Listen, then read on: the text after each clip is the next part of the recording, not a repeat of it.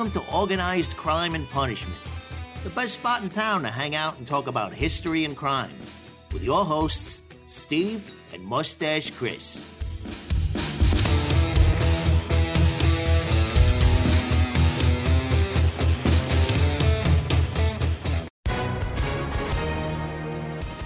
Hi, everyone. If you've been injured in an accident that was not your fault, listen up. We have legal professionals standing by to answer your questions for free. Call now and find out if you have a case and how much it's potentially worth. Call 800 218 6010.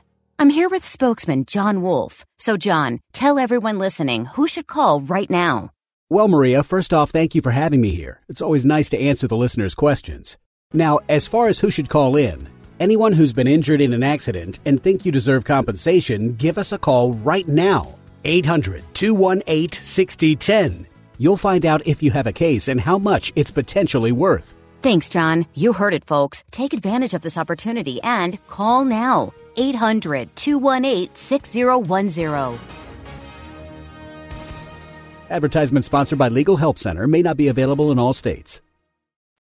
Now that we, we've gone through that whole story with the the Molly Maguires. We've gone through so much of it with the Civil War. What was Joe? What was the aftermath of the Civil War? How did that play out for this group of or, labor organizers and people, and you know, with uh, culture and everything?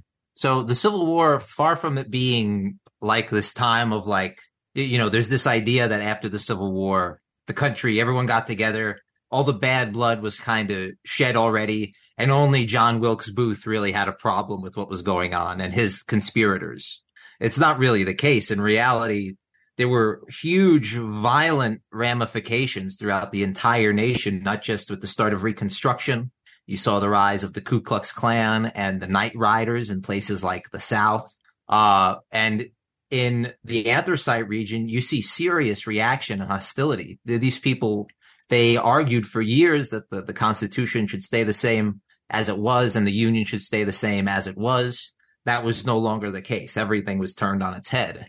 And the entire economy basically contracted, uh, not just in America, across the entire planet. I cover Puerto Rico. The, the, the economy there completely falls off a cliff because for a long time, Puerto Rico was supple- supplementing the cotton that was not being grown and exported from the United States or the southern United States. Uh, so you see this huge contraction and it affects these miners specifically because with the leaving of these federal troops, uh, with the nosedive of, of needs to market, uh, the entire economy sputters and a bunch of people are left out on the streets. Uh, this, that means that a lot of people turn to highway robbery they turn to things like uh, bushwhackings of miners and stuff. And they turn to labor unrest, uh, some of the more moderate of them, I suppose, or the least violent. They turn to labor unrest. They try to start strikes. These strikes are usually not successful. There's a very long one in 1865 where coal executives planned a 33% pay cut. Uh, and so to dispatch this, the or to end this labor unrest, the government dispatches troops like right away, almost immediately following the Civil War, May 1865. Uh, so the troops are there. They do such a good job that coal executives come up with a new excuse for another Pennsylvania militia unit to be stationed there the rest of the summer of 1865. Um, in one of the more hilarious uh, newspaper articles of all time, the Lebanon Advertiser is talking about this supposed uprising, and this is very tongue in cheek. They say, Several thousand have been killed. The Irish are murdering everybody. The country in general and the streets of Pottsville in particular are crowded with bloodthirsty miners who kill all but Irishmen. So at this point, a lot of this, I think that goes to show that that newspaper clipping right there a lot of this these arguments against labor uprisings have become kind of hashed out and people are experiencing a general sort of weariness against labor agitation and but the but the bosses don't seem to mind this this is how this guy franklin gowen comes into the picture Gowen was uh I, I spoke about him in the first uh, few parts here. Uh, he was born uh, uh an Ulsterman, uh, a Protestant Ulsterman. Um, he was sent to a Catholic college because his father was incredibly uh, he was for religious tolerance and, and, liberation, and he's brought in as a, a lawyer for these coal executives because they need a, a, legal excuse to bring in troops. this starts his involvement in the coal region and this starts his involvement with the railroads and and with the whole um, the whole economy in the area in general. And he ends up being one of the biggest players in the story to come. Uh, so almost right away, the the fury over these troops is is pretty substantial. A bunch of people get killed. There's a guy Peter Monaghan. He's killed in a fight with, or sorry, uh, Peter Monaghan gets into a fight with this guy Tom Barrett Barrett gets thrown in jail and he gets killed by guards, supposedly. Uh, thanks to the military occupation, the strike pretty much peters out. So uh, the miners were saying, we'll accept 10 to 15% pay cut, not the 33. Just, just let us go back to work. We're all starving. You know, our, our families are going hungry. Coal executives, they say, no, we're going to see this out to the end. Uh, the strike collapses. People begrudgingly go back to work. Families are evicted. Uh, they're forced to move. They're forced to go all over the place. In one of the most famous examples, a lot of these people who we consider Molly Maguires are part of the larger Irish community in Pennsylvania. They actually drift north um, to to Canada and they take part in the Fenian raids. Uh, Chris, I don't I don't know if you want to talk about that. No, no, it's, it's such a weird, crazy part of history. These were Irish Americans who invaded Canada to protest uh, the treatment of Ireland in in in the British Empire It's a hilarious uh, scene. It was something like 400 different, um, you know, Irish militant nationalists who were full on invading Canada, and both countries had to get together to try and put down this this strange movement. It's one of the craziest parts of history. I, I read about it. I was like, what? Canada was still under the British Empire at that point. Mm-hmm. Now that you mention it, I yeah, we didn't declare independence until like uh, much later. Um, yeah, that's now that you mention it, I do vaguely remember it. So the, this kind of reminds I don't, I don't you guys probably wouldn't know this, but this was like I think it was like ten years ago. It was a long time ago. I can't remember, and there were Tamils were protesting what was going on in Sri Lanka, and they they shut down a bunch of highways, and people up here in Canada are like, what's going on here? Like, I don't mm-hmm. understand. Mm-hmm. Like, do you know what? Like, why would a Canadian need to know what's you know about the conflict that's going on in Sri Lanka, right? And that's it's just one of those moments where you go like, I don't understand why they're shutting down the highways. Yeah, this in this case, it's even more egregious than that. These people are arming themselves and and you, I, they kill something like 50 British soldiers in, in the whole war. It's a really, it's a really crazy thing that that happened. And by the end, there's only like 70. Right? They're hard, they were hardcore veterans, Civil War veterans. A lot of them, like it wasn't just a, a joke. A couple of mummers. Uh, walk across the border and start you know shooting at people it was a real thing and wasn't it initially the US government was kind of like wink wink and then like they realized they had to get on it. I'm I'm sure there must have been something like that because at the same because time they allow it to happen. Yeah, you let 400 armed Irishmen walk across the border. I understand that mm-hmm. border security probably wasn't on par uh, as what it is today, but still, that's a pretty egregious thing. I mean, they wouldn't let 400 people, they wouldn't let 400 armed Irishmen, you know, walk down the street in in in Philadelphia in the same time period well, what made it crazier is that they, uh, I think they staged off of an island in um, the Niagara River, if I'm not mistaken. So they were allowed enough to, like you say, 400 Irishmen stage in an island. So they had to have had a lot of boats to get there and then a lot of boats to get to the other side. So there was a, there must have been somebody who was like, you know, let's take a little pot shot at the British, you know, now that the war's over. That's hilarious. Yeah, it's such a crazy part of history. Uh, and Chris, you wanted to say something? No, it's just like I find like just from reading a little bit of this story, it's a lot of like oh, like how like mistreated the Irish were, and there's a lot of that, right? But you see stuff like this, and say you're like Anglo Protestant stock, your family's lived here a couple of generations, and you see this, and you're just like, we didn't have these problems until. do you know what I mean? Like it's it's understandable where you go, like, is this I don't know, is this something that we really want? And um, we're doing a series on like Italian immigration and stuff like that. And when people like Madison, like Madison Grant was like a was a super hardcore racist, right? Like he had like racialist arguments for it, but I could understand a general perspective going like maybe we can just slow it down. Yeah, and I mean you can make the same argument against like American revolutionaries in the 1770s. You're like, what? Because you're paying you're not you're paying too many taxes? What what are you talking about? You don't even pay that much compared to the rest of the British Empire. Yeah. I yeah. mean, I, and the same thing in Puerto Rico too. They were like, "You can't tax us. Uh, how dare you?" it was like, but we're just taxing you the same amount that we're taxing everyone else in our country. So it's that strange dichotomy. I mean, it's it's the upper versus the lower, and that's the that's a constant struggle between the two. And I think that really applies with the Molly Maguires because you think about it.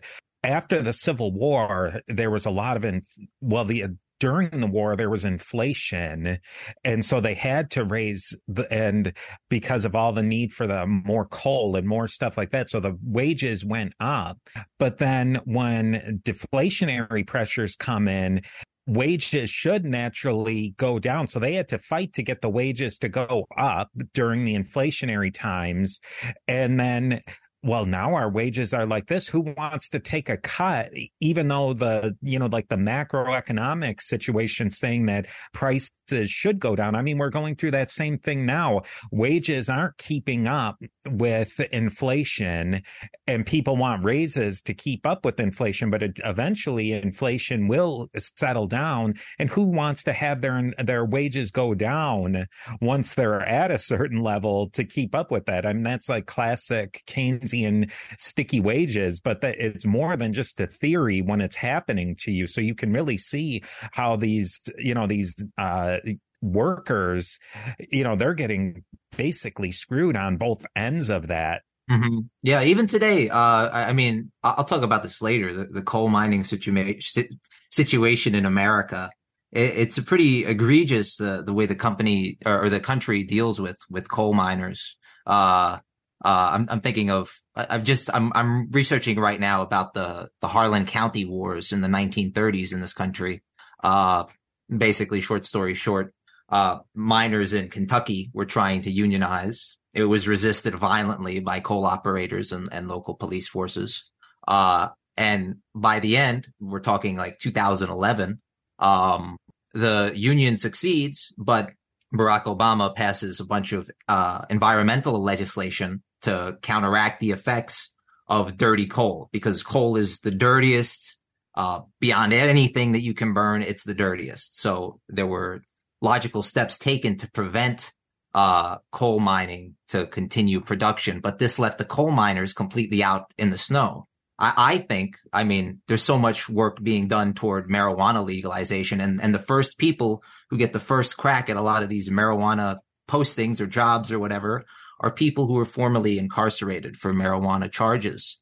So I think it would be a good idea if with when any, any of this new green legislation comes forward, the first people who really benefit from it should be these coal miners who are completely left in the dark. It's not like the, their company just has to declare bankruptcy and they can go back, you know, they can go back to their moderately well off lives.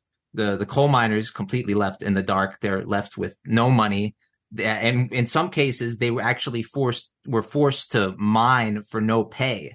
And they they stood on the tracks like these sri lankans did in, in canada of the of the railroad. So that the coal that they picked which was basically using enslaved labor wouldn't be sent away. They wanted to be paid for the the things that they did.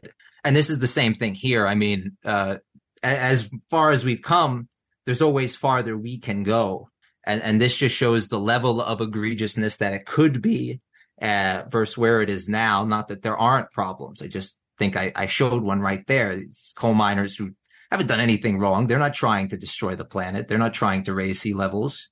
Not actively. They're just trying to bring home food for their their kids and family. Uh, but because of the situation they find themselves in, they're given the short end of the stick, like you were saying, Stephen. But what do you guys think of that? Do you think that that's a, a pretty fair assessment with every environmental, you know, in, environment Green New Deal, whatever that gets passed? Uh, the first people who benefit, I think, should be these coal miners and, and the the people who, who are getting the short end of the stick in, in all these cases. It was like when they did deindustrialization in Canada and the United States. Um, I mean, we can argue whether that was a good idea or not a good idea to switch over to more of a service economy, and uh, I have my own opinions on that. Problem is, like a lot of the so when they closed a lot of these factories down, I mean, you can pull up the articles. It's a meme now, but literally a lot of these people thought like the people that were working in these factories were going to learn how to use computers or re- they were going to be coders or they were going to do this or that. And like, yeah, if you're in a think tank and you're talking about people like they're interchangeable, it sounds like a good idea. But the reality is like, I am assuming a lot of these guys that are working in coal mines yeah, maybe the managers yeah. and stuff like that slightly different, but the guys that are actually, you know, mining the coal, they're not going to be working on computers and stuff like that. And I mean, in a humane way, you have to find them something else to do.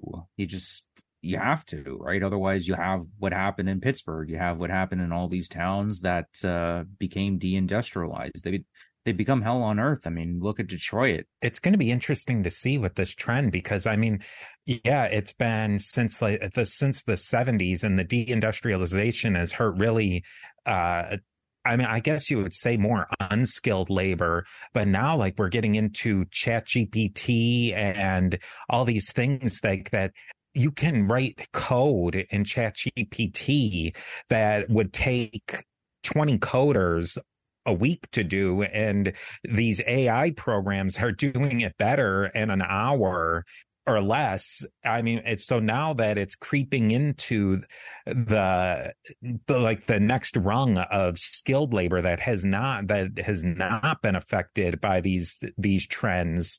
I, I wonder what's going to happen with that. I mean, so many fields are going to be disrupted through AI and things like that, and HR and in accounting, where they're just not going to need people, you know, armies of people, and it's going to be interesting to see when it creeps into the to zoomers getting affected by by all of these trends you know what's going to happen to the to that? To people who i mean arguably uh, probably uh, for for one reason or another uh, have a lot more voice in society.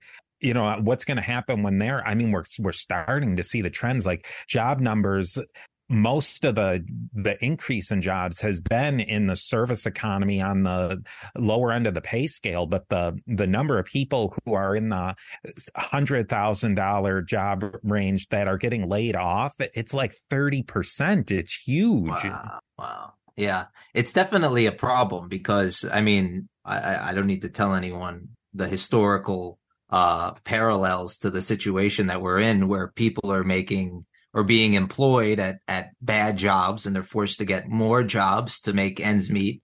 And uh, uh, either they run to the far left or the far right. There's there's really no in between and, and they sort uh, the government sort of forcing the situation on on people and that's really that's really not okay. I i think that before anything uh, more democracy is what's needed uh, in, in, the government and in the workplace and in, in everyday life. I don't think that there's really a point where democracy can really fail. If anyone, if everyone has an opinion, everyone should be allowed to express it. That's just me.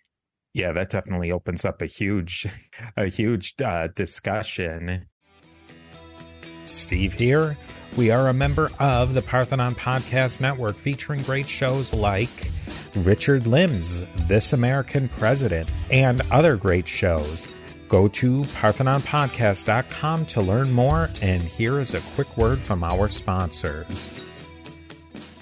Yeah, you guys are guys are talking about AI and like you know like robotics and stuff like that slowly taking away a lot of these jobs. I mean, another repercussion I think people um, aren't taking into account is physical labor. I'm not talking about the stuff that the time period that we're talking about in terms of the miners, you know, like the black cloth and the horrible working conditions. And I mean, that was not right, obviously, right? It was extremely bad.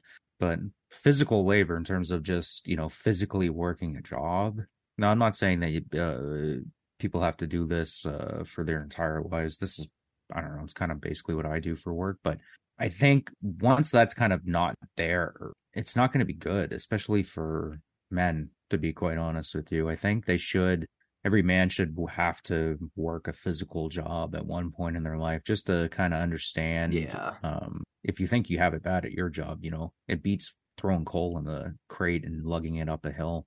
You know, like it really does. I think it has like kind of a leveling effect. It's either you can do the job or you can't do the job, right? Um, I just think that's something that's I don't know, people aren't talking about. I don't know, people say it, I don't know, they see it as a liberation, like, oh, I'm liberated from the, uh, you know, the toils of hard labor. But a hard, hard labor in, in and of itself, I think is a good quality and I was thinking too, like that that connects back to the Molly Maguires and like this uh conflict between labor and management. Like think about it, the you know, over the past the the deindustrial deindustrialization of the 70s, the 80s, the 90s, and even to the 2000s, like all the people who lost their jobs, are they going to really care that now the the managerial class and the coders and the the accountants and the HR that they're losing their jobs now? Like that class distinction's been set up now and they're not going to really care and there's not going to be a lot of room for uh forming alliances because they're going to be like, yeah, you made, uh, you know, six figures for all these times while I was, uh, you know, the, the for a gen two generations now people have had no jobs. You know so i think a lot of conflict is going to be coming up and a lot of that conflict really played out in the 1870s where there was such a massive change in the way the economy worked yeah definitely and speaking of the 1870s uh uh, the thing like the Paris Commune just happened, 1870. The communards rose in, in Paris and something like 20,000 to 100,000 Parisians were butchered in the street by a reactionary French government. Uh, and this became the the synonymous calling card for all forms of agitation. They blamed the Great Fire in Chicago on on communards. They they they compared the the Sioux Nation, which was fighting their last rebellion in, in the in the plains of Dakota and and and stuff, to to the Reds. They were like, these were the first, and, and that's it works out that they were literally red men. That's what the the at least journalists and everything called them. Uh, and they were like, this is red society in America, and we need to stomp this out so Americanism can start to flourish again. And that was where, how this whole uh, uh, scenario was sort of uh, uh, placed in. And, and throughout the late 1860s, uh, early 1870s, the Molly Maguires were very active. So there's a guy, David Muir, he's killed. He's shot through the heart and he's stabbed repeatedly. There's this guy, William Pollock. He's on the road with his kid. Uh, he gets bushwhacked. Uh, uh, he gets shot in the back, but somehow he's managed to, he manages to turn on his attacker. And during their hand to hand struggle, his son is just like pummeling this dude over the, the face with a, a horsewhip uh, who's only 14 years old. So, so good on that kid. He, he was uh, seemingly raised pretty well that he was able to defend him and his father in that situation. Um, so following that, there was uh, a period of calm. This is because there were no major peasant holidays in between. So the second December starts up, boom, there's another killing. Uh, a company store was ransacked. Uh, Philip Warren's, his house was ransacked too. His wife was held at gunpoint, terrorized. 1866, same exact uh, thing. It's more of the same. The uh, on April 2nd, two strangers, complete strangers, arrive in Mahanoy Township, and they shoot a mine owner's son in the face. It, this kid, uh, or I assume young adult, I'm not sure how old he, how old he was. He manages to stay alive, and he he fights off these two, and one of them gets killed in the in the melee. Uh, this shows pretty clearly that Mollies were working across county lines. They would travel north and south uh, across county uh, territory and, and commit hits based on you know what this guy said about this mine operator or what this member said about this company store. Uh, and this is how things happened for a lot. So to counteract this, the Pennsylvania state legislature goes to an unprecedented uh, uh, uh, new level. They give private military powers to the coal executives, and they create the coal and iron police. This, um, as you might expect, uh, was not a very uh, good institution. They mostly targeted people for labor agitation of any kind.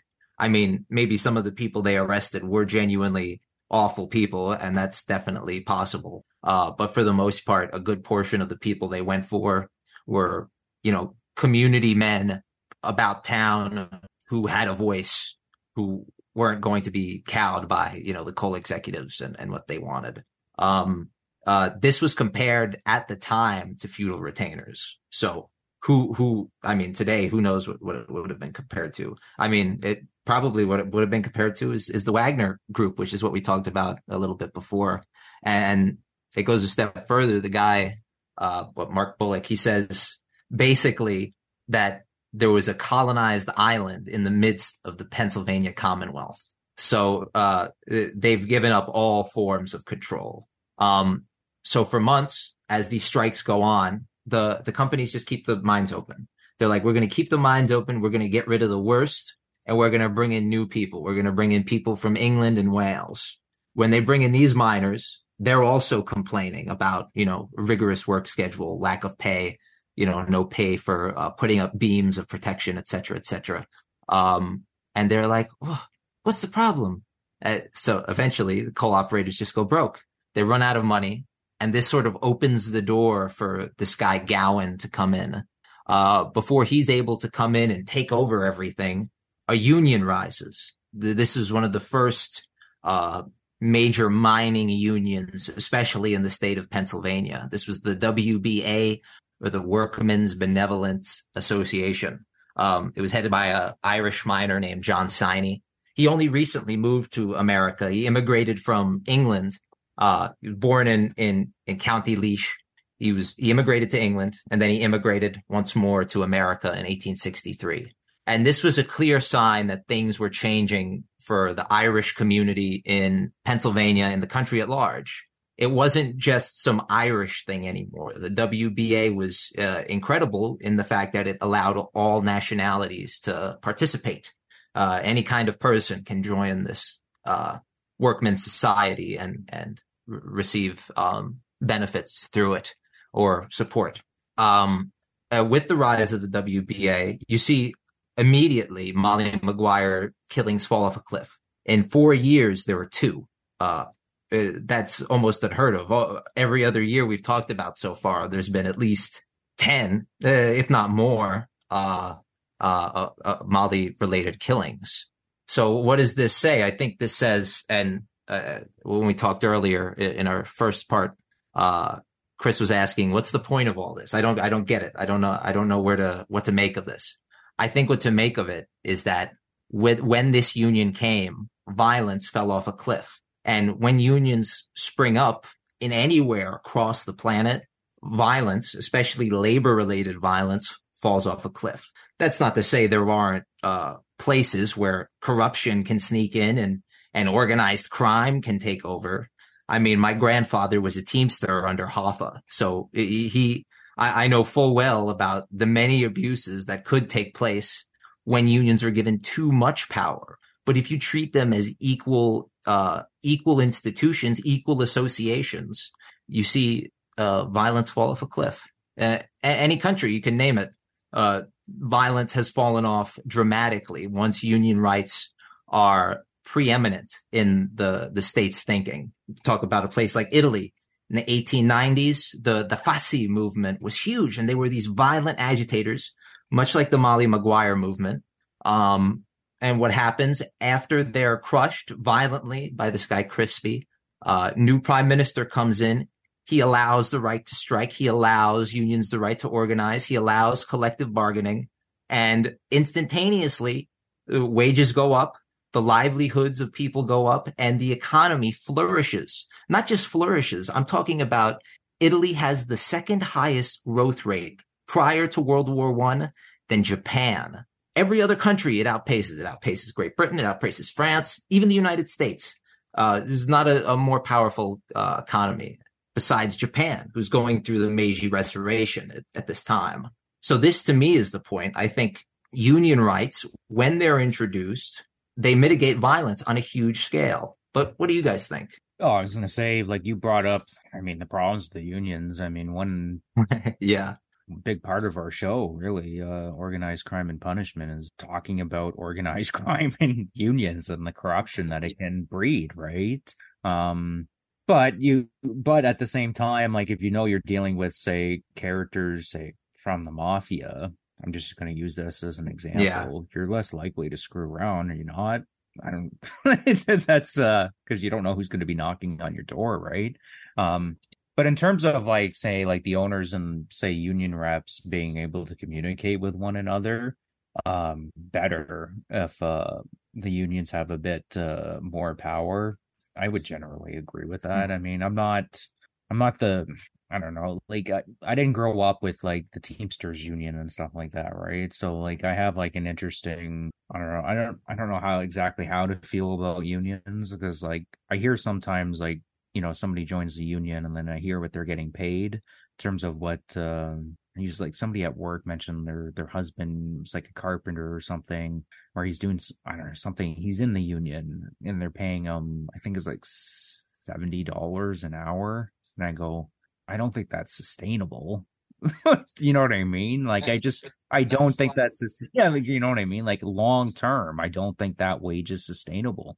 I know up here in Oshawa, where I currently am right now, there's a big GM plant, and they basically shut the entire plant down for, I believe it was two years to basically get all the old workers out. And then they brought, then they opened it up again. And I think they're making a truck and one other vehicle out of there. And they brought all new workers. And I mean, one of the reasons that they got rid of all the old workers, you had guys that have been working there for, you know, 30 years, right? And literally their job is to, like, say, put the tires on the car when it's going through the assembly line. And some of these guys were making close to fifty dollars an hour. And I go, I don't know, you can't run a profitable pro- plant at those wages. Only a few dollars, uh, not more than three or four dollars a day, and they weren't even paid based on like rateage or, or wages or anything. They were paid on tonnage, so it depended on how much coal you literally mined. And of course, every single like dynamite charge you used to displace coal that was taken out of your paycheck. You broke a piece of equipment that was taken out of your paycheck. You you you you know you, your thing went off on your headlamp. You had to replace that. That's coming out of your paycheck at the end of the week. And this is in the movie. This is one of the best scenes in the entire movie. Uh, he's getting his paycheck, and the guy in the nice suit is get, saying, "You use three things of uh, dynamite. You had to replace." a, a wick on your thing and you have um, you had to replace a bunch of boards. Here's 23 cents for the whole week. And, and, that was literally all the money he made. And and Richard Harris is just there staring at him like stunned, like, what are you talking about? Uh, and this was a whole lineup of people that have to just sit there and bear all these expenses that they shouldn't have even been charged. I mean, realistically, this should have come out of the company's paycheck at least. I think that's at least a little bit fair. They're forced to come home with 23 cents or in some cases, owe the place that they work at. Well, yeah. I mean, it's, it's circumstances like that where you look at it and go like organized labor in terms of fighting against uh, some of these injustices. It makes sense, right? Um, it more so my commentary is kind of like how modern unions are kind of running and like i just use the wages as an example and people I don't know, people will say like push back and say, oh, you're like a bootlicker or something like that. But I think they just think objectively, you know, like you can't, it's not sustainable to be paying a guy, you know, $55 an hour just because he happened to work there for 30 years to put a tire on a car. It's just not the company can't be profitable. And at the end of the day, like it, yeah, it has to be like a symbiotic relationship, right? It can't be just all about the workers and it can't be all just about the owners. It really has to work together because if the owners are not making a profit, right? How can they justify keeping the workers and vice versa, right? This is what happened in England with the, uh, the miners there and Margaret Thatcher, right? People can say whatever they want about Margaret Thatcher, but the um, coal miners in England at the time, these were not profitable endeavors. They just weren't.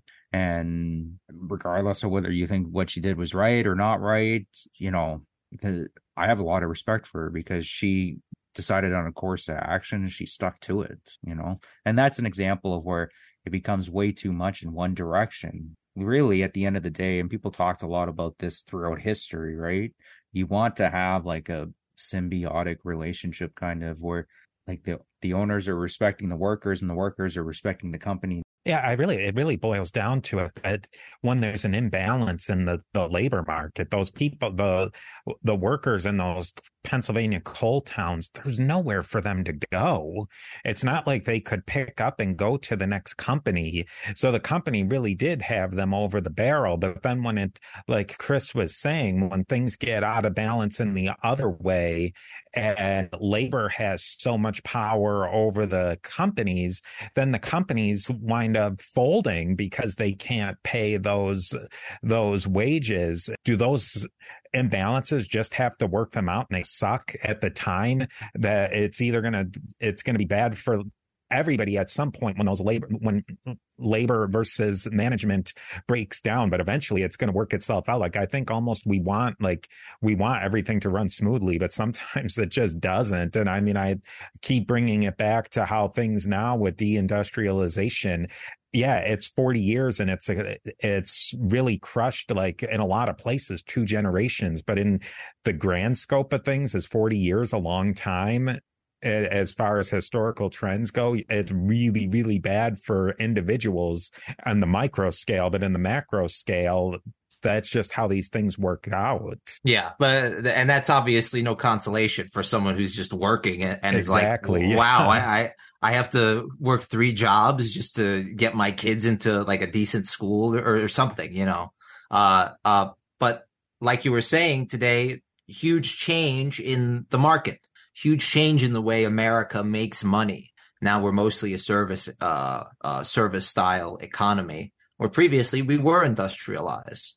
Uh, I'm in the process of actually researching vociferously for um, uh, uh, the ni- my 1930s episode. It's going to cover the 30s, 40s, and 50s. Um, and there is exactly like what you were talking about, Steve, where labor is given too much power, not out of you know like a shifty sort of double dealing kind of way but genuinely they were trying to give workers power.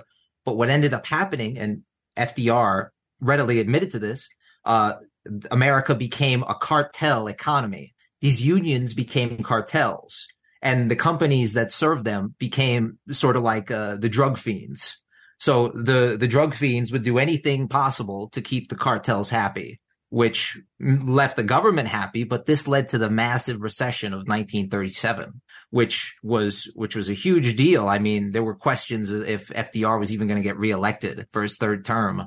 Uh, uh, we don't think about it now, but it, it's a it's a huge part of American history. And there was actually a very uh, uh well known uh, sort of report, uh, statistical analysis done I'm trying to remember who did it. I think it's UCLA. But he, ba- he, this guy basically puts forward the argument that FDR prolonged the Great Depression through his interventionist economic policies. That might be the case. I'm not arguing that that's uh, either here nor there. I'd suggest reading the, the the study because it goes into way more detail than just that. Obviously, there's more than that. He makes a point to point out that toward the end of his presidency, FDR changed his mind on a lot of these things, and a lot of these same uh, ideas were shifted and and and changed to a more even middle keel sort of place. Um, but basically, what what ended up happening is is like what I was saying. It became a, a a cartel, and that's obviously not good. But it's obviously not good when you know private industry is given complete control over their employer uh, and I think it helps to explain how organized labor and organized crime weren't actually these strange bedfellows. They actually it actually made perfect sense. Just like how organized crime and law enforcement aren't strange bedfellows, it makes perfect sense. They work with each other constantly. I mean, it's a it's a basic relationship. It can be symbiotic. It can be incredibly detrimental. Steve here. We are a member of the Parthenon Podcast Network, featuring great shows like James Early's Key Battles of American History podcast and many other great shows. Go over to parthenonpodcast.com to learn more And here is a quick word from our sponsors. You really do lay out, Joe, those two dichotomies of where in the 1870s and in the earlier earlier than that where man where these corporations had so much control and then it swings in the other direction. And i think that you really have to think about like hopefully people are looking at these things and trying to figure out you know what can we do to stop it from swinging so much? Because then when things do swing to such a degree that's where how you were saying earlier is that people either go to the extreme left or the extreme right or some sort of extreme that doesn't end well for everybody. Yeah, exactly. It's it's all about balance. It's all about middle ground. I mean, even the argument like, oh, I want a complete socialist economy. I want a complete capitalist economy. Those are completely unfeasible uh, uh, uh, structures. You can't. I mean, even when Adam Smith was writing Wealth of Nations, he was writing it at right at the start of of the Industrial Revolution in England. So he needed, he was writing about something that was already passing him by. Same thing with Marx. He was writing about socialism from an early industrialized perspective. He wasn't writing about it in the future where, oh, the AI is going to take over people's jobs. He mm-hmm. wasn't thinking about this. He was thinking about like sewing machines taking over people's jobs. Yeah. I mean, it, it, it's literally, that's literally the, this, yeah. No, it's the truth, though, right? People, I mean, it's good to read the original thinkers, obviously, right? Like, especially, I don't know, there's like a lot of people that will claim, like, oh, I'm a socialist, or, you know, like I'm a fascist, or something. You're using like the the two extreme rights, and then you talk to these people, and like, have you, uh, did you, have you actually read Benito Mussolini's book? Like, did you actually read Karl Marx? I know for sure a lot of the times they're lying because if you actually tried to sit and read Das Kapital, God bless you, I've tried I got through some of it, but it's it's not a fun read at all. So, Joe, now that we're moving into the 1870s, tell us a little bit more what was going on at that uh, at that time. So, through the whole early 1870s, you have this guy Franklin Gowen. He's buying up everything. He's buying up the canal, which was the main uh, exporter of coal previous to this. He he's already been placed in charge of the the Reading, Pennsylvania Railroad. Um, it, and he's starting the process of buying out the legislature. Super easy to do, you know, no problem. That this isn't the issue he's having. The issues he's having is with the union, the WBA, uh, which is now basically a statewide institution, has a lot of power, has a lot of, uh, uh I guess, progressive congressmen who are on their side, pro labor congressmen, whatever you want to call them. Um, and he's buying up all this stuff. Uh, he's also trying to buy up all these individually owned small um, uh, businesses. But right before the 1870s, I should just mention this. There's this massive disaster, uh, massive mining disaster. For the time, it was the deadliest in United States history. It's in 1869 at a place called Avondale in uh, Luzerne County, Pennsylvania. Uh, 110 uh, miners were trapped when a single shaft mine collapsed on them. Uh, they basically suffocated in the in the collapse. Like whole townships came to try and save the people still inside, but there there was no hope. Um, uh, in in response, or well, right before that, there was actually a safety bill in Pennsylvania state legislature that would have uh, demanded a second exit to your mine. It would have demanded a safety instructor for your mine. It would have uh, another one would have demanded uh, fencing around an empty hole, for example. All of these were rejected by the state legislature. The guy who rejected it is this guy, Samuel G. Turner, who said, I, I can't only remember but one instance where fire damp explosion has hurt a single miner. So because he can only remember the one time when it happened, he decided to uh, vote against this bill uh, basically his words are recounted. His life is in danger. Um, and he ends up passing uh, a safety bill through the House. He loses right away. So at least democracy works a little bit, I guess. Um, at this time, the Mollies are basically underground. I mean, they're letting the Union do their thing.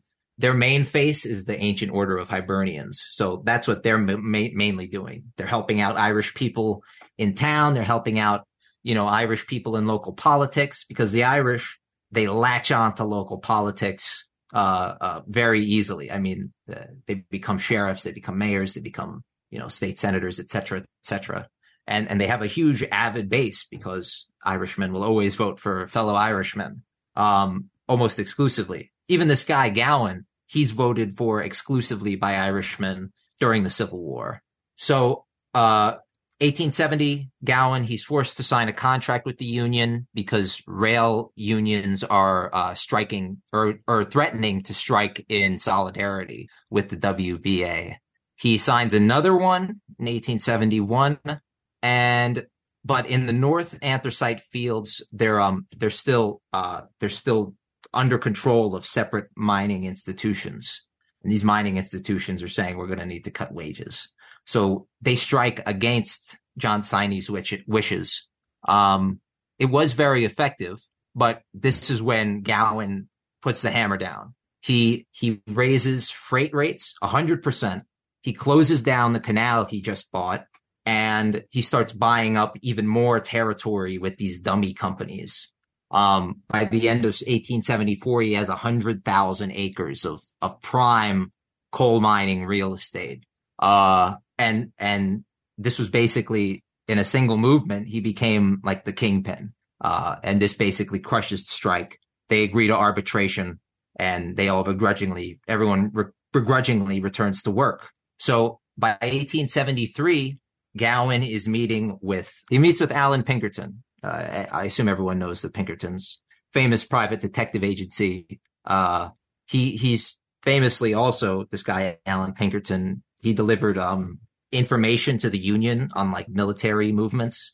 He claimed that like the Confederate Army was like 200,000 strong outside of Richmond. And, and this is what made George McClellan pee his pants and, and run as fast as he could away from there. Uh, but he be, he's like this incredibly conservative, like tough on crime. Like he would get visibly, like he would visibly shake when he heard about certain crimes. Like if he heard about like a, a really bad break in or something, he would become visibly angry and like red in the face. He was a real like crusader. He hears about this from Gowen almost right away. He's like, yes, let's stop this movement. We need to, we need to end it where it's, th- where, where it is right now before it gets even worse. He fingers, uh, uh, one of his detectives, guy named uh, James McParland, he um this guy is an Irish Catholic from Ulster, so he fits the part perfectly. Uh, and his job is to go undercover into Schuylkill County, infiltrate the Molly Maguire movement, uh, report on any crimes or anything committed, and and through this investigation, uh, he will end up bringing down the Molly Maguires. So he arrives in October 27th, uh, 1873. He showed up. He said he was an itinerant Irish worker. He was just on the lam uh, and he was accused of murder. He uh, supposedly got into a fight with this guy, and that was his cover story. He's almost discovered like right away. The second he shows up in, in, in Schuylkill, he's almost discovered by a, a, a barman who I assume knew him uh, from uh, you know time previous. But he gets off scot free there. He meets up with the body master of uh, I forget what county it is, but he he meets up with this guy Lawler, who makes him a part of the HOA and then the Molly Maguire movement. Uh, he is then made the note taker because he can read and write. No one seemed to question this. They just were like, okay, you can read and write. Sure. Uh, take all the notes. This made it incredibly easy for him to, you know, dig up dirt and, and keep track of everything that was going on. And it made him an integral part of every meeting. I mean, he was there when they decided when to give out blood money for for for a hit, uh, and when to to do this and to do that, and he kept notes on all this stuff. Now, he wrote a book following this actually about the whole situation. Now, a lot of people claim he was actually like an agent provocateur, like he was working to sully the good name of the HOA and the the Molly Maguire movement, which previous to this genuinely wasn't very violent anymore. I mean, this was they put on their public face, and the Molly Maguires was you know something they brought out if they really needed to threaten someone. Um, but through this whole time, they, that they, they, weren't really necessary. The Molly Maguires. I don't know. What's your opinion? Was he there to be an agent provocateur, or was he just legitimately in, investigating what was going on? I think it's a little bit of both. I, I think that it was this and that. I, I don't think that there was one clear answer there. Because I mean, if you look at a picture of this guy, he's like he is steely, determined stare. He seems like the kind of guy. I mean, I don't know him personally, uh, but he seems like the kind of guy to to go to any length to advance his station. And and this is sort of how he's portrayed by Richard Harris in the movie. He's this guy who will go to any length to just get a little bit ahead because he's been he's been stepped on his whole life. And that's sort of what he he um he looks like genuinely. And and and just following the the Molly Maguires, uh he would use the same archetype to bring down other movements. Like he, he's made uh, in the early 1900s, he's made the head investigator for this bombing in Nebraska, I think. And he uses this bombing of this disgruntled employee against his boss um, to to pin it on the entire International Workers of the World movement, the IWW. And he accuses the, the the head of the IWW as a part of this conspiracy. He accuses, you know, it's the same, it's the same, you know, strategy basically. He's there's this labor movement that's radical. It's sometimes violent. Uh, so he went in, he accused them of this and that. In that case, it didn't work. All the people accused got off. But in this case, it works to the nines. And that's because of how violent things become uh, following the long strike of the 18 of the 1870s. So this strike lasts like five months. It's a five month long strike. Um, throughout it, I, I, mean, people get more and more disheartened as time goes on. Uh, and and the strike is basically brought on by Gowen. He's been hoarding coal this whole time, even though he owes tens of millions of dollars to you know loaners and and banks and stuff for all the all the land he's purchased. Um, he's been hoarding coal this whole time, and this is the this is the final nail on the coffin for the WBA. The WBA it falls into lesser hands. It falls into the second in command of the the movement because John Siney is elected the head of the uh, the the first president of a national miners union, which represents which represented all miners uh, at the time, or at least attempted to. But I so I'm not sure. Yeah, I mean there there was other um, corners on the market that had happened at roughly that time. It was it Gould and Fisk with gold? at um, more or less that time. Like that was a going. Yes, yes, that's around that same time. They yeah. were, you know, and it was almost like a game of chicken with themselves to if they can do it, like if they can uh, hold off everybody long enough to make it work at the end before everything like just colossally blew up in their face. Yeah, it was basically a very long game. What would you say? A game of chicken? That's that's perfect. like who's gonna who's gonna flinch first? Who's gonna who, who's gonna let slip the their hand? Who's gonna give it all up? You know, I think that was that's a very good analogy. I think it's interesting too with that guy who's basically going undercover. It's different when it's being done, I think, mm. by the companies and through this private uh, company of the Pinkertons, they have a different goal at the end of the day than say the uh, the police or the FBI. The FBI has to do things in a certain way with like Joe Pistone that you need to get convictions at the end. And the way that gather evidence throughout that process is going to we're really at the, the goal of the companies is just to end the strikes so they can operate in a different way so like the is it is he an agent provocateur or is he not? It's kind of the same, different sides of the same coin, I would think. What do you think of that? Yeah, which side are you on? I mean, that's really what it comes down to. If you're on the side of the company, it, it, it, makes perfect sense for for this guy to be going through, and he's doing he's doing the Lord's work. I mean, these people agreed to to work for this amount of money for this amount of tonnage rate, and now they're trying to go against an agreement that was made between a company and uh, uh, an individual. Uh, I guess from their perspective, they would say, "Well, this agreement was made under duress. If anything, I mean, we have just as much a right to associate with ourselves as you have a right to uh, decide coal prices for the whole market or gas prices or or whatever."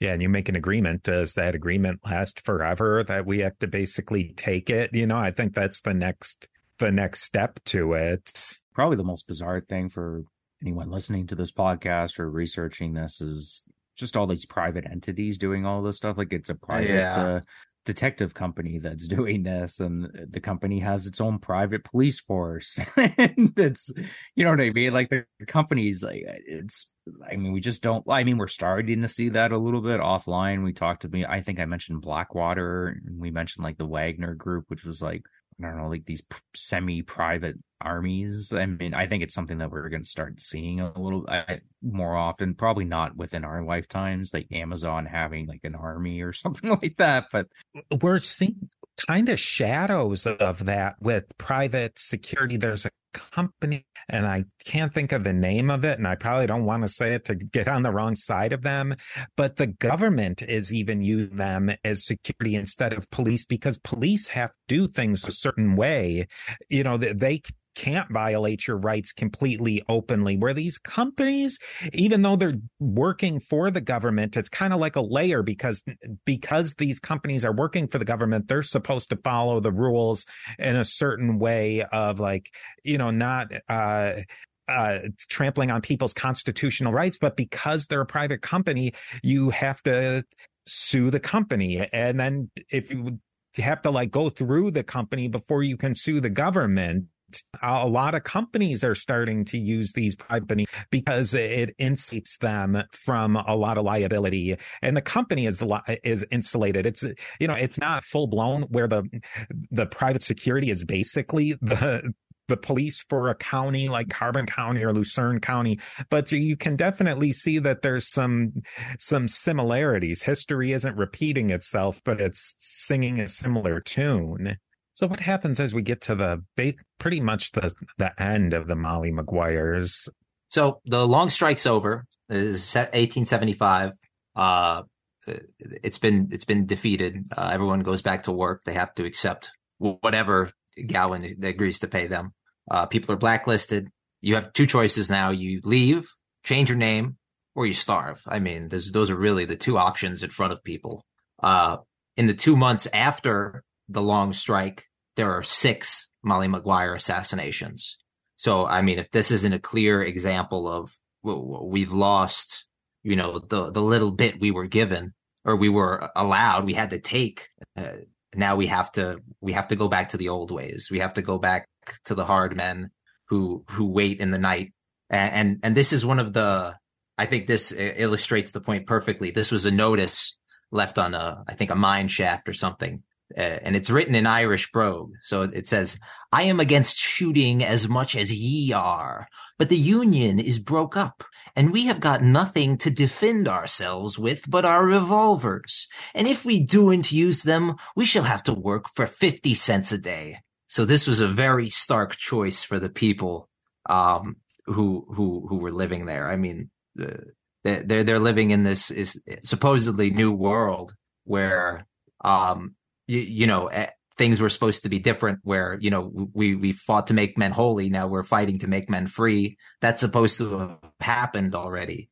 Uh, and now they're subjecting people to basically the, the amount of money you would pay to refurbish tools or something. I mean, 50 cents is nothing. Uh, uh, on top of this, there was anti-Irish mob violence as well. So you see vigilantism and uh, start to creep back into the Irish community where uh, Protestant Irish people or uh, different ethnicities altogether are actively, violently attacking Irish people. In the worst case, Jack Kehoe, who is the new head of the Molly Maguires, is um his uh, brother-in-law is murdered. He's shot 15 times, dragged out of his house, shot 15 times. His uh, sister-in-law or his sister is murdered as she's pregnant. She has a, a, a baby. She's shot in the chest, and uh, his his wife, um, his mother in law is pistol whipped.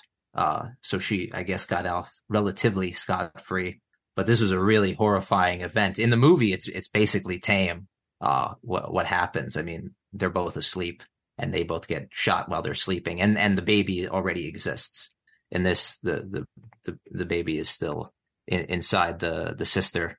Uh, so the Mollies and the AOH they begin to fall apart after this. This was the last act of violence that oh, we can point toward or against the Mollies before the the situation just becomes uh, impossible. And this has to do with McParland. He he returns from exile, from being undercover for three plus years, collecting all this evidence, uh, and charges are brought toward plenty of people. I mean, 20 plus people are, are charged with connections to the Molly movement or conspiracy to commit murder. Uh, Gowen actually serves as the lead prosecutor. So this was at a time when you could still uh, uh, serve as a prosecuting attorney, even if you were a private citizen. And he says during this um, during this trial, this really sham of a trial. I mean, it was packed with uh, conservative Dutchmen and and Quakers from from the from different parts of Pennsylvania. Uh, he says this very organization that we are now for the first time exposing to the light of day has hung like a pall over the people of this country. Behind it stalk darkness and despair, brooding like grim shadows over the desolated hearth and the ruined home. And throughout the length and breadth of this fair land was heard the voice of wailing and lamentation.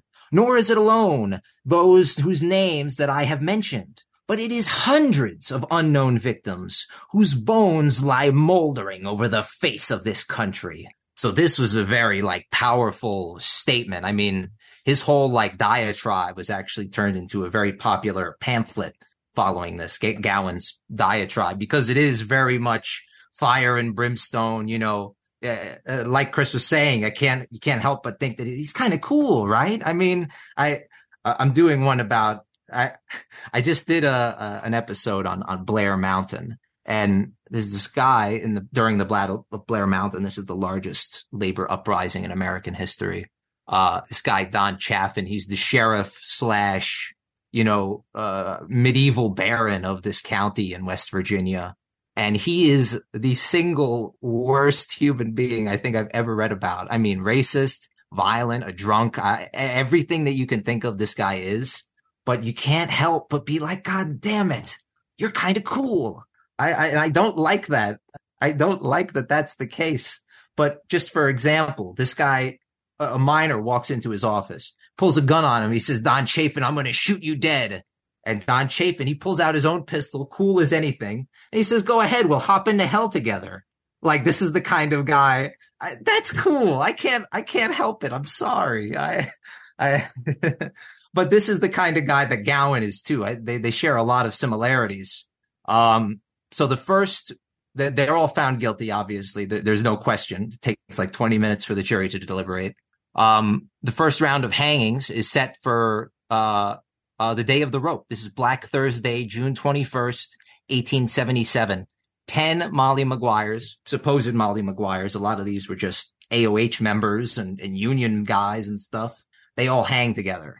Uh, among their number uh, is not Kehoe. Kehoe hangs uh, individually. He is charged with an age old murder that happened like during the Civil War or something. Uh, that was like a bar fight that ended in in someone getting like stabbed to death or something. But he was charged with this uh, in connection with being the head of the Molly Maguire movement.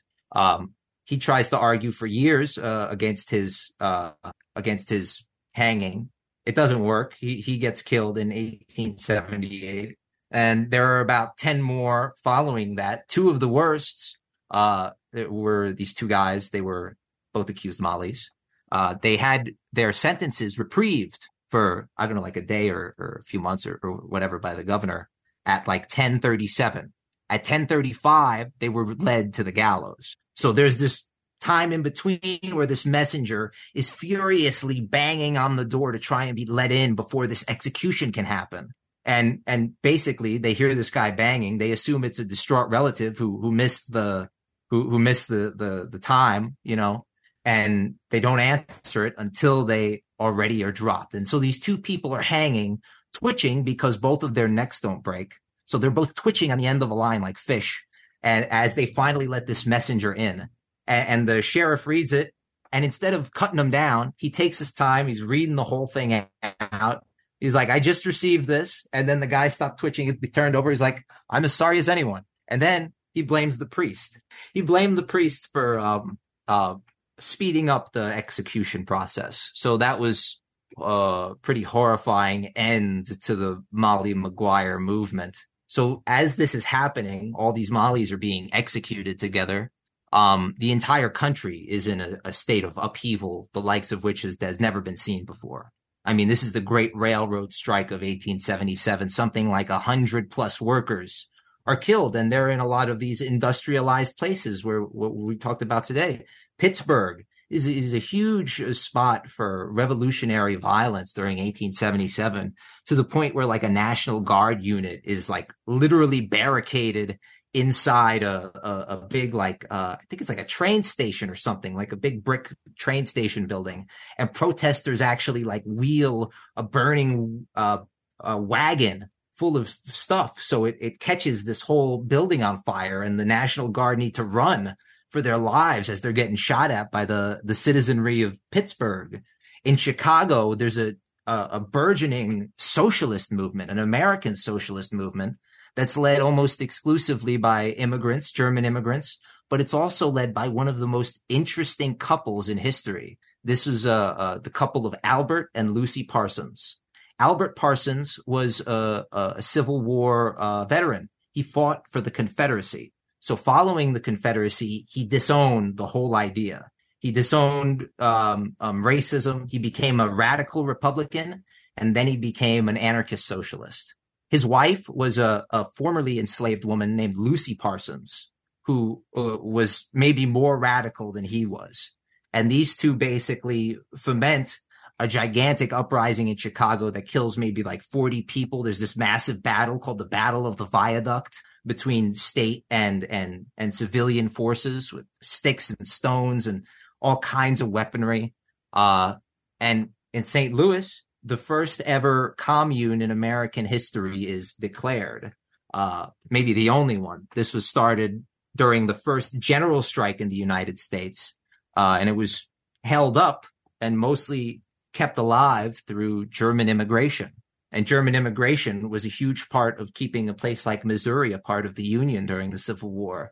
You don't think about it, but uh, Germans, for whatever reason, they said we need a place that looks exactly like home and it's exactly in the middle. So they all moved to Missouri and they were like, this is the same. This is, and that's why the Midwest has so many breweries and stuff because of this German influence. Uh, uh, but yeah, the Molly Maguires, 20 of them would be dead in total. Uh, in a final like quotation, that this is sort of what you were talking about before, Chris, with the private influence. And this, it just reminded me of this quote. I needed to find it.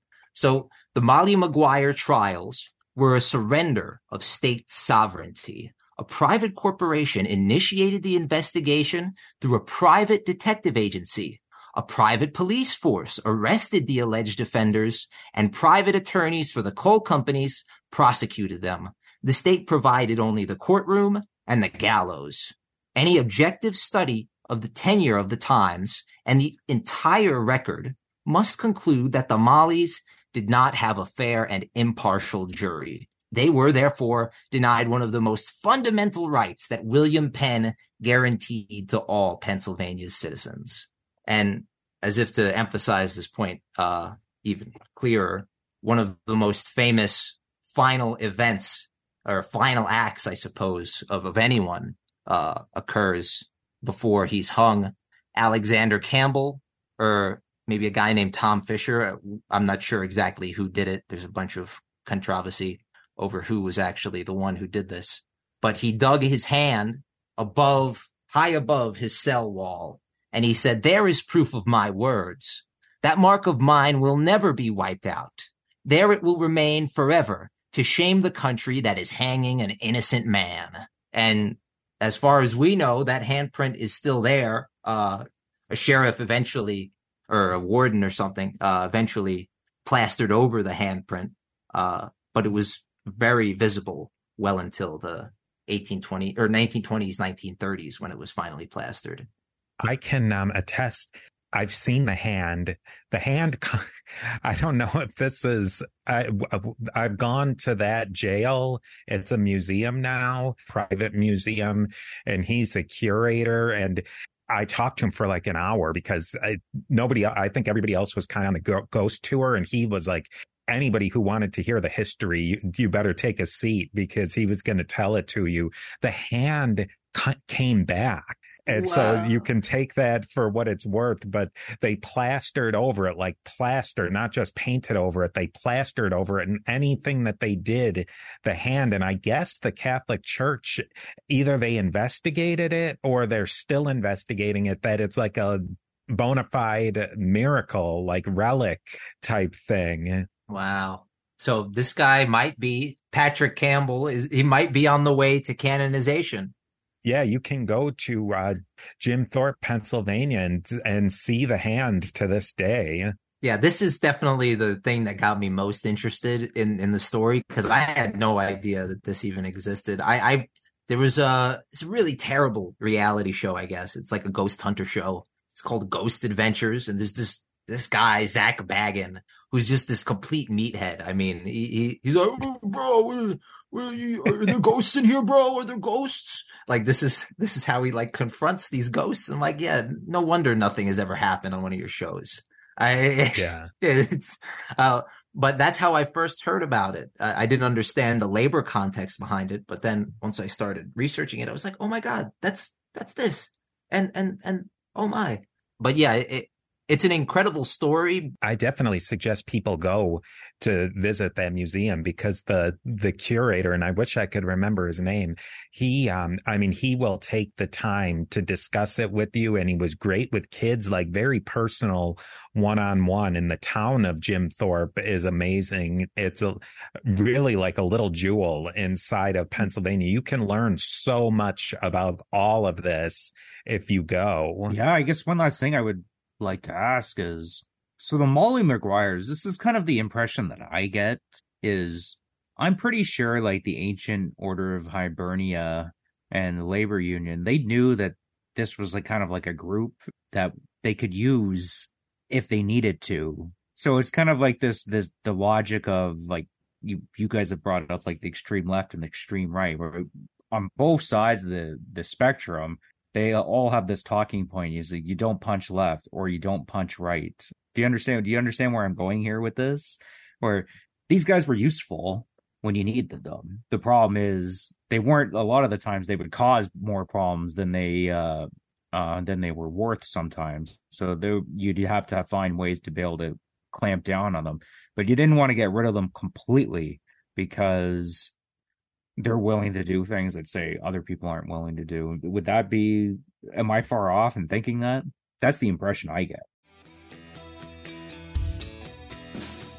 Steve here again with a quick word from our sponsors. I don't think so. I don't think so at all. Yeah, you're you're 100% spot on. And I think it goes even further than that. I think the Union and the AOH and the Molly Maguires, they were all the same people uh, maybe not in the same level or the same numbers, uh, but the Molly Maguires were a AOH, and the AOH definitely had union members yeah. as part of it too. So it, it's like a big giant circle, and it it was a it was a, an alliance of necessity. Uh, I, I doubt that this progressive labor union really wanted to work with uh you know this this weird racist localist thing that the Molly Maguires were. Uh, but they did it nonetheless, just like uh, labor unions have done throughout history with organized crime or, or, or, syndicates or or just street gangs in general. I mean, throughout this whole period in place like New York City, you saw like street gangs vying for like the highest bidder, and they would show up on on, on the strike day, uh, either supporting or being against the union, depending on who had the most money. If it was the companies or if it was the union heads, or if you had a rival gang, they would join the other side at a little less of a rate so that they could get in on, on the on the fight that was about to happen. So this isn't some. I mean, it wasn't like a conspiracy. I, I, I or like uh, some sort of nefarious thing that was unintentional.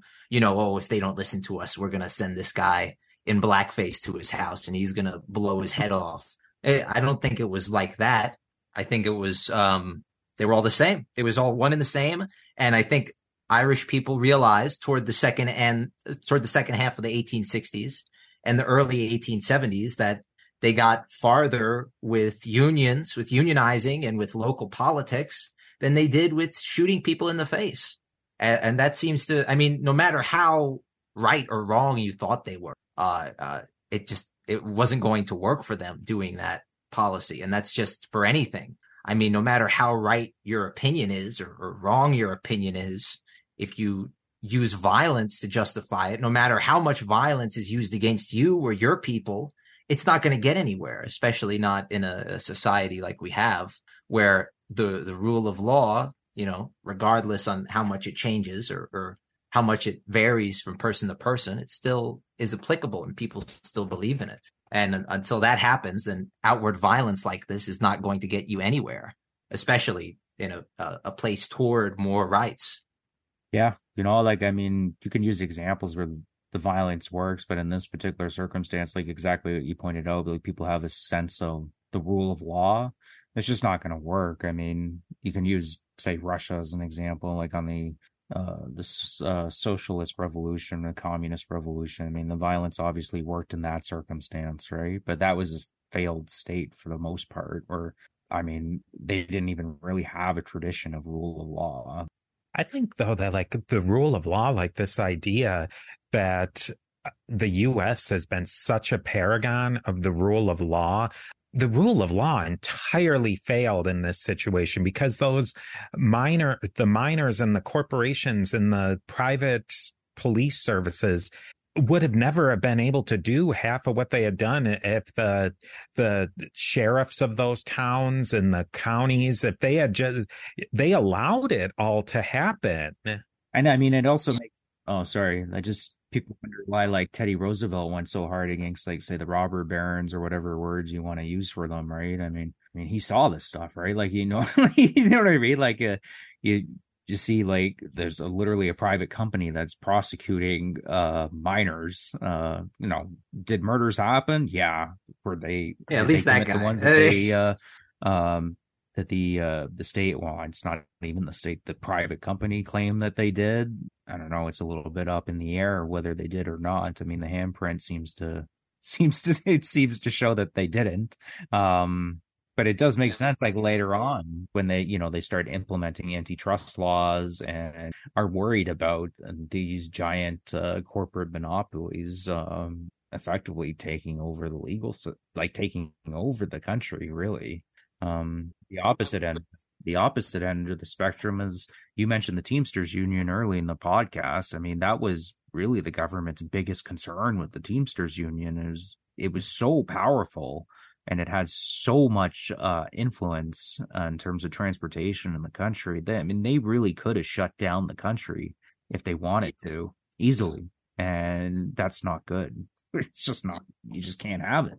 Um, because it takes like a couple nefarious characters, uh, you know, maybe with a communistic type bent to get into leadership roles in a union like that, and all of a sudden you're having a full, like a full blown revolution happening, which was a concern still at the time, right? And even with like something like the Teamsters, I would not even worry about like a communist taking over. It, would be more dangerous if one of these super corrupt, you know, uh, I guess conservative union bosses took over. I mean, this is what happened to yeah. the IBT. Uh, literally, there were numerous like back to back leaders who were just completely corrupt and stealing from the workers that they were supposed to be the leaders of. I mean, it really disgusting, uh, uh, horrible stuff that these union heads were involved in, especially part of the Teamsters union. But I guess on, on the other hand, if you were a Teamster, you would say, hey, this guy is about as crooked as, as Nixon. I mean, what's the difference? Uh, that that that's probably what a, a Teamster would say. I think there's something naturally baked into unions as well, is that because they're representing the interests the divergent interest. I mean, basically, if you have a union, every single worker, they don't really have a united, they have a, a theoretical united interest, but really each worker has their own individual wants and needs. And the union bosses have to, uh, put all those individual needs together to get a corporate need out of all of those corporate in the in the sense of a need uh, a vision that encapsulates all of those needs but in that individuals are going to get what they want in some ways and they're not going to get what they want i mean i worked for unions for 15 years and in those negotiations, sometimes it's like, what is this union even doing for me? Because I'm getting shafted on this personally because my own uh, section they had to we were small and the union had to give in for give in something to make the bigger deal go through and so they had to give in on some of our individual interests to get the bigger plan through mm-hmm. Yeah, and and that, that that's it, it, it's like a it's a deal with the devil either way. I mean, how, however you want to do it. Uh, but for me at least, I think union rights are preferable to to any other sort of um, even like a, a company union. Uh, that, that those haven't particularly worked very well for the people who've been a part of them, especially when it comes to when the rubber meets the road and it's time to argue. It's time to really stand up for the people you represent uh, that sometimes just doesn't happen. And it sounds like that's what happened uh, with you there, Steve. Yeah, I think with the unions, it really depends on um, on the circumstance. Like if you are in an in a job and in a geography where there's a really fluid uh, labor market where if it sucks you can jump over to the next company then the union is really not your friend. But if you're in a situation where your job isn't fluid and the the geography doesn't lend itself to being able to uh, move freely from one job either it's because of the the nature of your work or uh, the industry or whatever then unions are helpful for you it's such an American way of looking at work too, though. Like we're just the way you're describing. It's like oh, I'll just move to another state, or I'll just get to move to another job, right? But I mean, like you say, you live in a place like Romania or Hungary. That's just not. You just can't do it. Like there's not. Where are you going to move? I mean, I guess you could move to another country, but then there's like a whole process, and it's a different language, and um, I just thought of that, right? Like, uh, I don't know, it's just something. It's the same up here in Canada too, right? People are like, "Oh, I'm just gonna up here." It's always like, "I'm gonna move moving to like north to get Nebraska. away from the city." And progressively, just like further up north. It's like the equivalent of you guys, like I don't know, guy, yeah, or something, right? It's the equivalent, right? Like I'm just gonna keep on going up north. And I mean, and by just, you know, but we're massive countries, right? So that's, it's very easy to just move around, right? And you're in a totally different circumstance or say something like smaller country, like a Hungary or Romania. It's, it's, it's not as quite as easy. Well, I think too that in the US and in probably maybe in the West in general, there was never this idea that in, in a lot of companies like in Japan and Korea, where the company had uh, loyalty to the workers and the workers therefore had you know there was a loyalty between the two. If we hired you you're going to be treated fairly and that made the workers feel loyal to the company where you have company men who work for the company for 40 years and that is not a Western ideal, I don't think. I think that the much more corporate mindset uh, again using corporate in the the group sense that i owe fealty to you and you show fealty to me. Maybe more of the the feudal thing that really died in the enlightenment with individual uh, individuality that just does not exist in modern western societies. I mean that's a perfect example. I was going to bring up the chain of being. I mean, me and you offline have talked about this many times in terms of the employee worker type of relationship. You know, obviously there's problems with it, but if there's an understanding that the bosses have certain obligations and duties to the workers, and the workers have an understanding that there's certain obligations and duties to their boss, and it's like a chain, right? That keeps it goes further and further and further down. And I know it's not popular to look at, say, pre enlightenment thinking, but I think there's in terms of running like a healthy community or a healthy society, it's really not a bad way of looking at it. Mm-hmm. Um, but it's it's almost next to impossible for even people to kind of think that way because we grew our country was literally found both of our countries were literally founded on enlightenment ideas and it's very difficult to think outside of that context it's very difficult to think hmm. outside of the enlightenment and people think like well like you're talking about like medieval thought in terms of like having better labor relations and it's like yeah i am legitimately saying that and I don't know. People think it's crazy, but it, it's it's really not. There's a lot of uh, thinkers, especially uh, I guess you call them like neo-reactionary type thinkers. But if you look at uh, stuff like uh, I believe it's called the NRX, Nick Land, and some of these guys, uh, they talk about this uh, this the chain of being and uh, and, and applying some medieval type thought uh, to the modern world. Uh, I don't know if your audience is actually interested. They're interesting. They're controversial type thinkers. Obviously, right? They're going to ruffle some feathers, but they're definitely worth reading. I think, um, and I, another thing to just throw in the mix there is, um, how, and especially Joe, since you've dug so much into this, how do you think this applies to today? Can we make use the Molly Maguires as a, a, a learning tool for what's going on today, or is it really so different that there really is no way to apply it?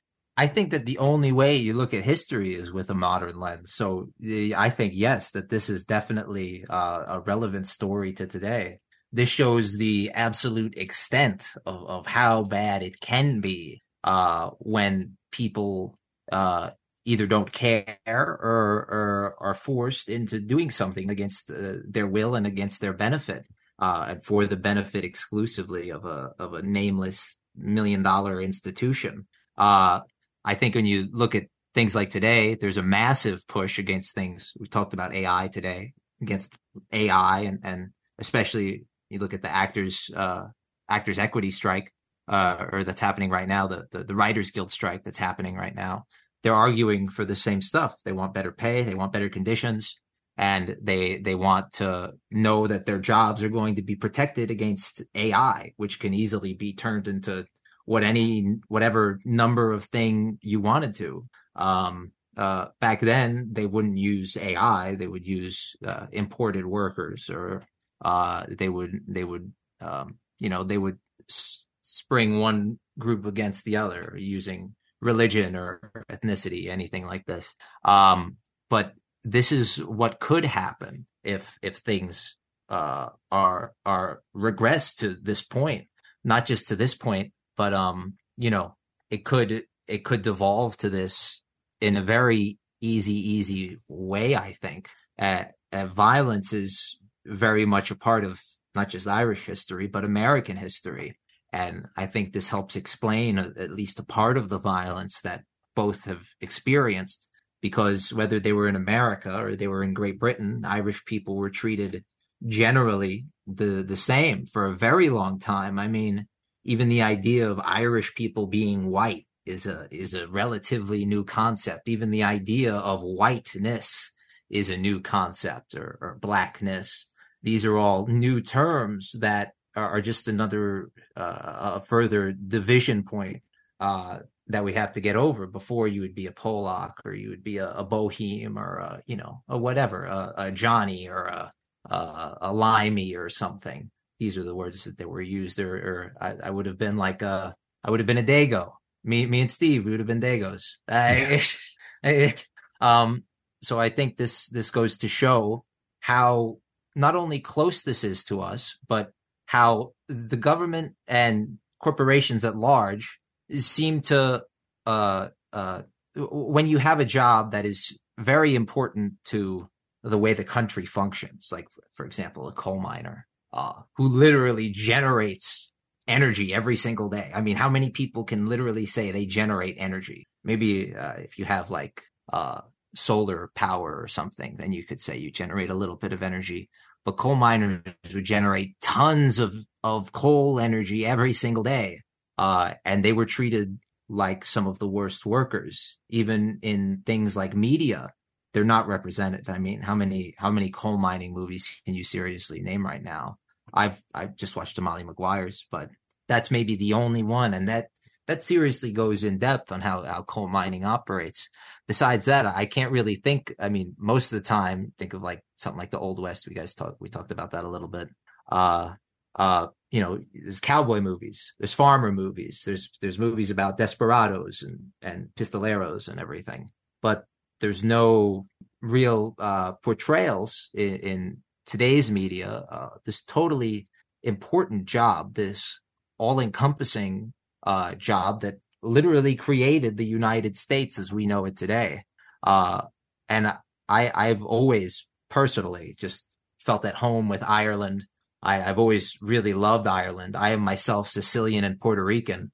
So my being is of two islands that are still under the thumb of, of some superior force. Uh, but Ireland, at least for the most part, is has been rid of, of British yoke for 100 plus years now. And that I think is impressive. It goes to show the perseverance of the Irish people, the, the way they've managed to, you know, uh, flex their culture into such ways to make life even bearable, uh, uh, is, is pretty impressive. And it's something that it shouldn't be, um, discounted or, or overlooked or, or, you know, Irish people shouldn't just be considered when they first or immigrated here as just like, you know, subhuman uh, you know, uh, cause, cause even after, um, even after this period in Ireland for a long time, the Irish were considered, uh, basically subhuman. Uh, people couldn't understand how the literacy rates were so low in Ireland as compared to the rest of Western Europe. Uh, but what happened? They were given freedom. They were given the right to choose their own destiny and the right to uh, argue for themselves. And that image quickly rebounded. They became the Celtic Tiger when they were given their independence because their economy was so fluid and so powerful.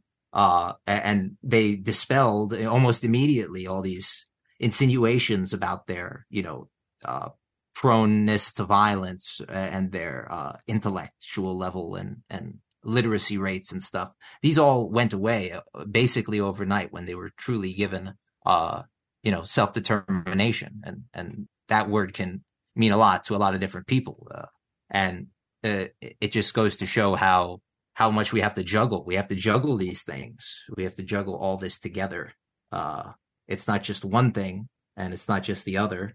It's about everything, and it's not just about everything. It's about nothing, which is sort of what the Molly Maguires are are about. I, I, I related to the Hindu proverb at the beginning of the our talk here, and I think it's just perfect. Uh, it's it's all the things and none of the things at the same time, but it's not not the things. Well, I want to, uh, speaking of labor management relations, I got called into work today. so I think we're going to wrap it up this whole series. I want to thank Joe. He's a friend of mine. He's a friend of ours now. Thank you so much for coming on the show. Uh, you know, just to reiterate, how can people find your podcast? So my podcast is available wherever good podcasts are downloaded. Um, if you download it on Spotify, uh, each episode has its own individual uh, series art, which my partner Melissa uh, meticulously does. It makes it look very nice. It's very clean. Uh, but yeah, Spotify, iTunes, uh, Google Podcasts, so look for Turning Tides History Podcast everywhere where you can find podcasts. Thanks again to uh, Mustache Chris who joined us in this series. We will definitely be hearing uh, if he's willing to come back on. Uh, I hope that Joe will come back on again because the, this is a great series right here, and I know there'll be more. I'm glad you guys appreciated it. Yeah, it's a fun it's a fun little part of history that not a lot of people know about, but I think it's pretty important to explain the sort of world we live in. If you enjoyed what you hear and you uh, want to sh- spread the message, tell your friends about us so that your friends can become friends of ours. Oh, forget about it, guys. Forget about it. You've been listening to Organized Crime and Punishment, a history and crime podcast. To learn more about what you heard today, find links to social media, and how to support the show, go to our website, a to z historypage.com. Become a friend of ours by sending us an email. to crime at A to Z historypage.com. All of this and more can be found in the show notes. We'll see you next time on Organized Crime and Punishment. Forget about it.